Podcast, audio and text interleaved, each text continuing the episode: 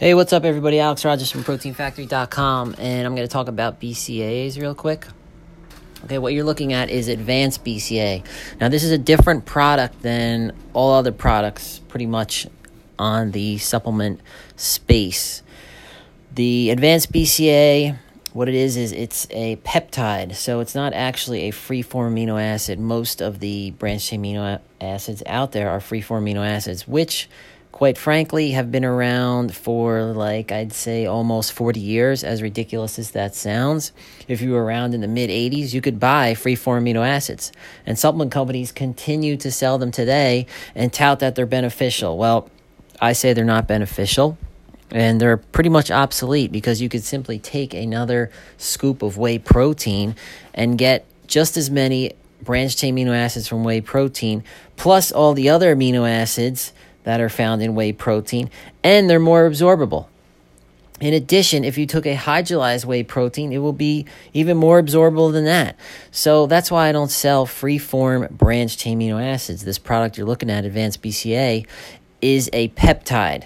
So essentially, it's a hydrolyzed branched chain amino acids. What you're getting is BCAAs in peptide form, di and tripeptide form, which I feel are much more absorbable, much more beneficial, and faster to absorb to absorb as well. And um, yeah, it'll help spike the insulin and it'll be more anabolic. So, um, as this says, branched chain amino acids on steroids, yeah, that's exactly what it is. So, I don't flavor this product. Okay, so you're not going to have watermelon, lemonade, pink lemonade. Okay, that's for, quite frankly, wussies. If you're concerned about taste, go somewhere else. Protein Factory is not for you. I sell high quality supplements. I'm giving you what you want. You want to flavor this thing? Stick it in some Gatorade, okay? I'm not in the business of selling you flavoring. I'm in the business of selling you the highest quality product that I could find. Okay, so um, that's about it. If you have any more questions, you could email me. You could always text me, 732 901 9600.